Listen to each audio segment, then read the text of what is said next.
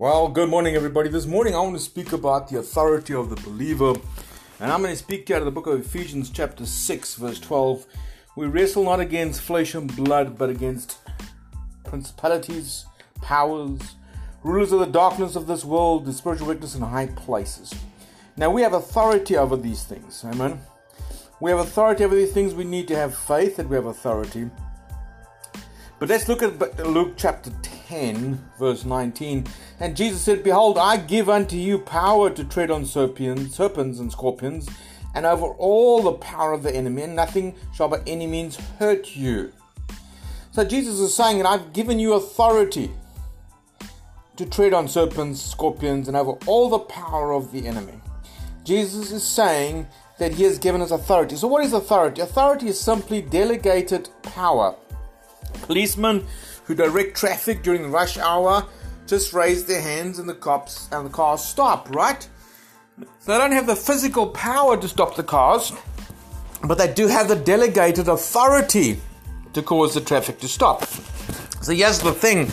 We know that a state trooper cannot physically in himself stop anything, but he has the power, the delegated authority to stop it, right? So we've got to understand that delegated authority.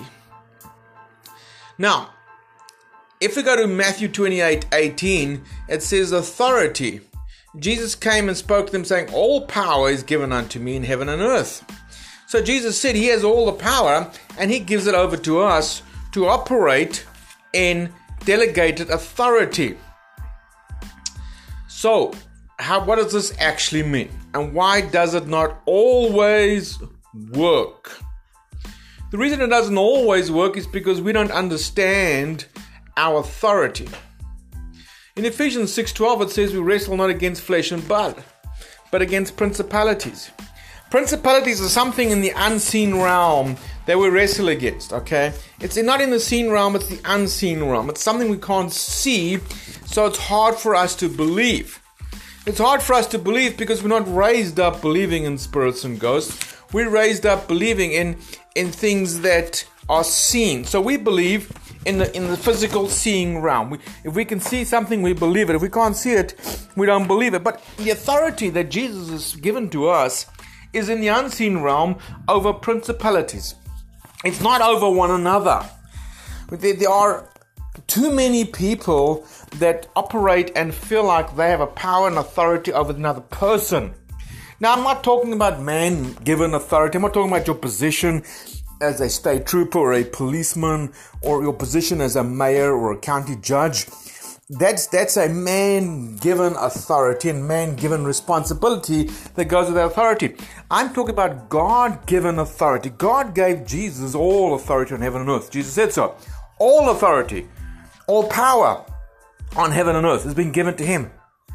Now, Jesus delegates that power and authority to us. And so we have the delegated authority.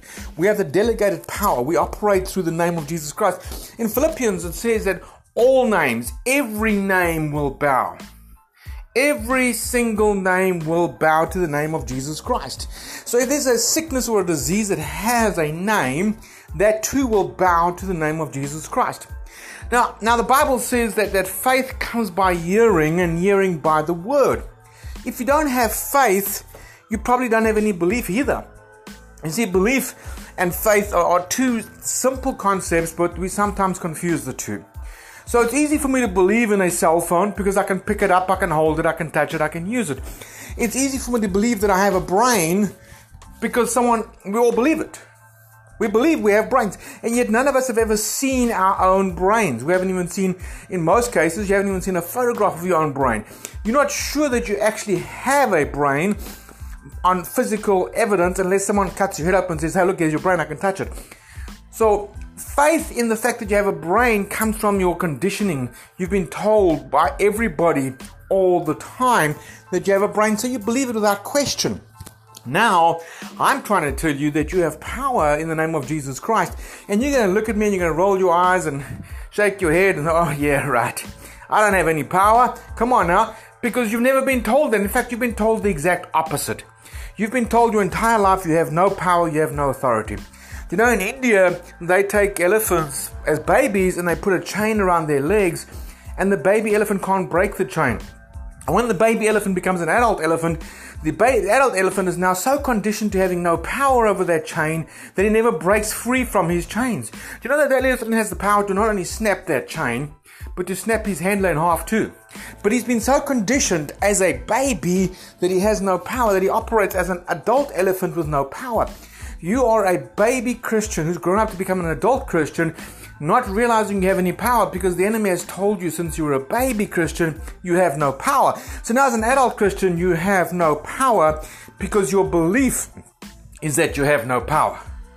It's not a real fact. It's not a truth. It's a belief. And so we'll find people will pray for sickness and disease and nothing happens because A, the person receiving the praying doesn't believe, and B, the person doing the praying doesn't believe. Remember when the disciples, when Jesus was approached by the man who said, I took this child to your disciples and they could not heal him. They couldn't cast the demon out. And Jesus said, oh, faithless generation, how long must I contend with you?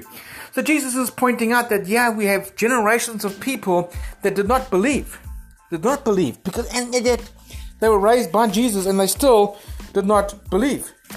How is it possible that you can be raised and taught and lived with Jesus all this time and not have any belief? Well, it comes down to the fact that people do not believe in their inherent power because they're always taught, they're socialized by people to believe they have no power. So they grow up believing they have no power and authority. And they become Christians, adults, taught the same thing. They're never taught that they have power and authority. And so, even though the Bible says something contrary to their belief, they don't have enough faith in the Bible to believe what the Word of God is saying. I want to encourage you this morning, get into the Word, understand your authority, understand your power, understand the power and authority that you operate under.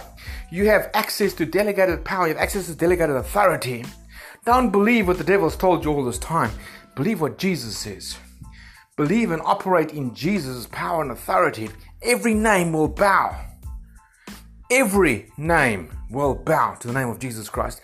You just have to believe that you're operating in that delegated authority. Faith comes by hearing, hearing by the Word. Spend more time in the Word and less time in the world, and you won't end up in hell. Hallelujah.